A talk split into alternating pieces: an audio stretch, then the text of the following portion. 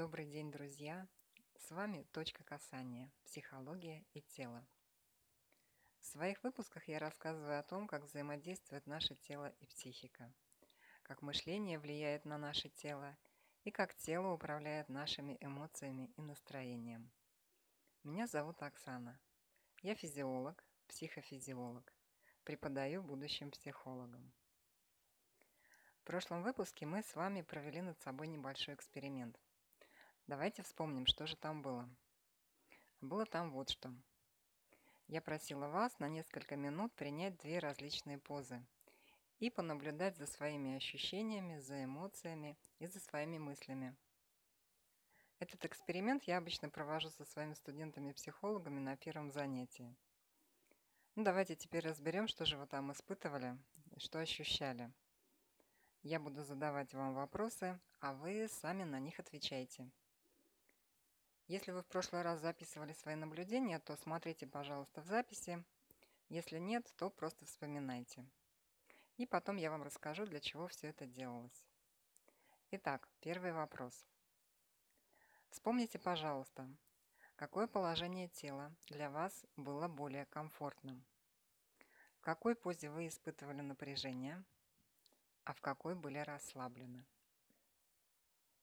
Вопрос второй каком положении тела ваши эмоции были более светлыми, более радостными, а в каком грустными, невеселыми? И третий вопрос. О чем вы думали, сидя в каждой из поз? Ну, не конкретно, какие мысли вас посещали, а каково было качество мыслей? Они были приятными или они же были малорадостными? И если вы хорошо прослушали прошлый выпуск и выполнили все, как было задумано, то, думаю, разница для вас очевидна. Обычно мои студенты после этого эксперимента отвечают следующее. Первая поза, поза мыслителя, неудобна, она вызывает напряжение. Эмоции при этом ну, грусть, печаль, задумчивость, ну и мысли, соответственно, эмоциям. Но на самом деле поза роденовского мыслителя это поза человека, который находится в состоянии глубокой депрессии. Ну или как минимум этот человек предается печальным размышлениям. И если эта поза была для вас комфортна, то, скорее всего, вы находитесь в состоянии затяжного стресса или в вашей жизни происходят не очень радостные события. В такой позе, в позе мыслителя, придумывать что-то новое или заниматься творческим поиском – крайне сложно, если не сказать вообще невозможно.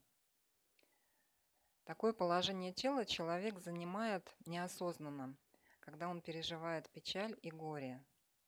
Ну, вспомните, возможно, кто-то из ваших друзей или знакомых, вот будучи в тяжелой ситуации, садился вот именно так, как сидит мыслитель.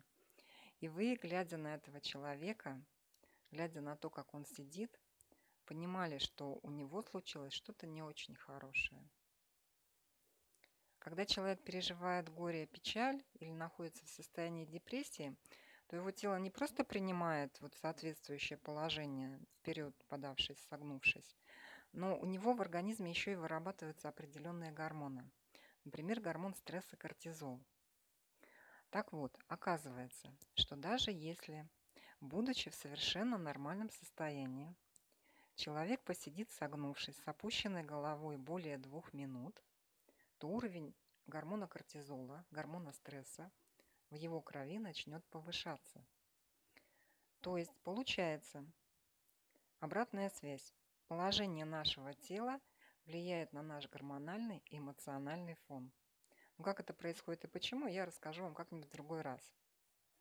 Ну а теперь вспомните себя с любимым телефоном в руках Вспомните себя за рабочим столом. И если вы сидите как буква ЗЮ, думаю, вам теперь понятно, если вдруг вы быстро устаете, в чем причина этого. Если вы часто раздражаетесь, если у вас не особо хорошее настроение и вы подвержены стрессу. Ну, причина может быть именно в том, что вы неправильно сидите в неправильном положении очень длительное время. Что происходит в нашем организме вот в таком согнутом положении с точки зрения физиолога? Происходит следующее. Грудная клетка и живот и все органы, которые там расположены, они сдавливаются. Легкие не могут полноценно развернуться на вдохе. Сердце хуже сокращается и хуже перекачивает кровь. Ну и как следствие, тело и мозг испытывают недостаток кислорода, а отсюда быстрая утомляемость. Это одна из причин. Органы брюшной полости тоже сжаты, и в них тоже нарушается кровоток.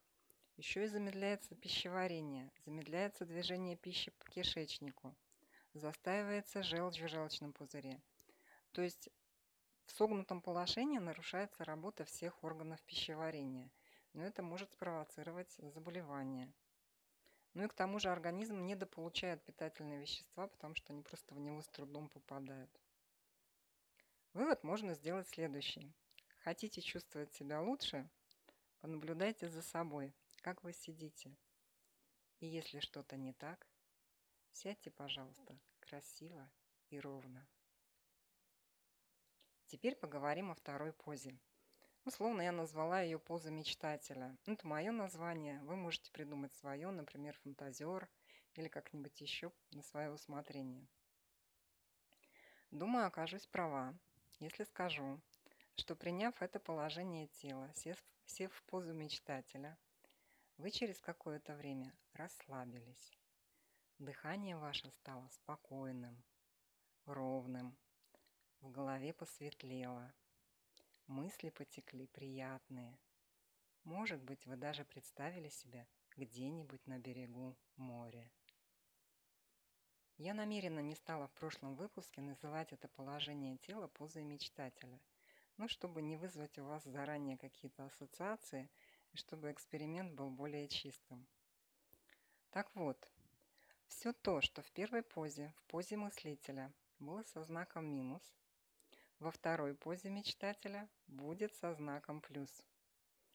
Когда у нас хорошее настроение, когда мы довольны, уверены в себе – нам легко принять позу мечтателя. Она для нас комфортна, удобна.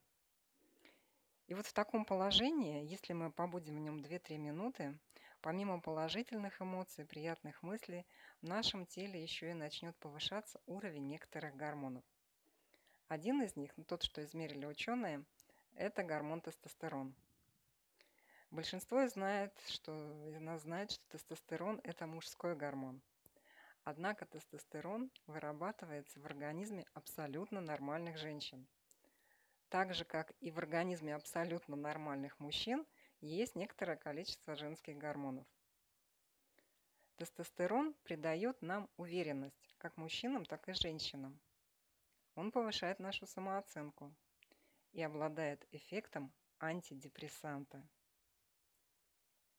Человек, который не уверен в себе, в позе мечтателя будет чувствовать себя не очень комфортно. Наоборот, он будет стараться опустить плечи, согнуть спину, прижать ручки к телу, то есть будет стараться занять в пространстве как можно меньше места. Но вы-то теперь знаете, что существует обратная связь. И так же, как в первом примере, если вы заставите себя побыть в позе мечтателя 2-3 минуты, кому-то, может быть, потребуется 5 минут, то уровень тестостерона в вашем организме начнет повышаться, и вы почувствуете себя спокойнее и увереннее. Где это все можно применять, спросите, мы, спросите вы. Ну, конечно же, в тех ситуациях, когда вы испытываете волнение и чувствуете неуверенность. Ну, например, перед свиданием, перед собеседованием, перед выступлением – Конечно, если вы пришли на собеседование, не надо садиться, развалившись на стуле прямо перед работодателем. Вас могут не понять. А вот в приемной, в ожидании, пока вас пригласят, очень даже можно. Если вы сидите перед собеседованием, согнувшись с телефоном в руках, то вы зайдете в кабинет, а у вас плечики опущены, спинка скукожена, чувствуете вы себя так себе, ну, отношение к вам будет так себе. А если вы, сидя в приемной, уберете телефон, посмотрите на потолок, положите руку на спинку соседнего стула, вытяните ноги вперед, подышите, то и чувствовать вы себя будете по-другому. Меньше волнения, больше спокойствия и уверенности. Ну что ж, друзья, делаем вывод. Положение нашего тела и наши эмоции и самочувствия взаимосвязаны. Наши эмоции заставляют наше тело принять то положение тела, то положение, которое соответствует этим эмоциям.